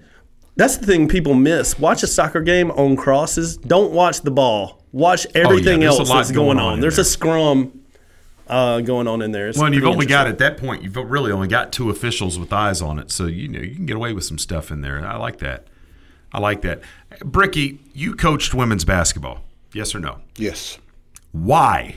Why? Why? Why? Why? Why doesn't the NCAA understand they're doing these ladies a disservice by playing their tournament simultaneously with the men's? I have no idea. I always thought if you just ran it opposite, even if you've got to go on some odd days like Monday, Tuesday, Wednesday, you get all the attention, all eyes on you, and that helps build your game. Yes, I can I do not get why they are insistent to do this, and and it just the women's game gets buried, and it really is a disservice. And I just don't understand the thought process when it comes to attendance, when it comes to TV viewership. They seem determined. And maybe maybe it's a, a well intentioned thing that they're trying to put it on with the men's at the time to say, see, you know, we're it's just as important to us. But man, it really deserves its own spotlight. I'm What- gonna say I'm gonna say something horrible though. Does is it gonna matter where you move it? Like, no matter how, how I remember when the WNBA came out, that was kind of exciting. It was something new, gave women an opportunity. I have two daughters. I'm not trying to be sexist, but for the life of me, I cannot watch You one may single not game. try- watch. You may not be trying to be sexist, but that was pretty sexist. I think I but know it's what an it's inferior- when I hear it. It's an inferior product. Tonight, though, I'm going to watch. Cano- I'll watch UConn versus uh, South Carolina. I will too. And it's not, I do have to admit that what Brandon said to me is true. When it comes to the product, I don't get as much enjoyment watching the game itself. But when it comes down to it, the, it's no less compelling. But I think the product to me reminds me of what I grew up watching college basketball. It wasn't as showboaty as what the men's game has turned into in the NBA. I hear what it you're saying. It was watching the old time Indiana versus Purdue. You know, they were playing defense and kicking it out, not all slam dunks and all this junk. I mean, it was like team basketball. Well, it All is team basketball, and that's the argument in favor of women's basketball. To me, to watch them, it, it- I'm not feeling that I'm I'm caught in the moment with, with with regard to the athleticism. But when you're talking about a team of people, it's I mean, we go to I can watch a youth soccer game. And when it becomes exciting, it becomes exciting because it's two evenly matched teams that are doing their thing. Well, this is where I really get myself in trouble. I like to watch things. You're that- already in the hole. Okay, but here's the deal. And I know these are incredible athletes. I like to watch stuff that I don't feel like I could have done in college and high school. I feel like I can do most of what these these ladies are doing. Not shoot it as a higher percentage.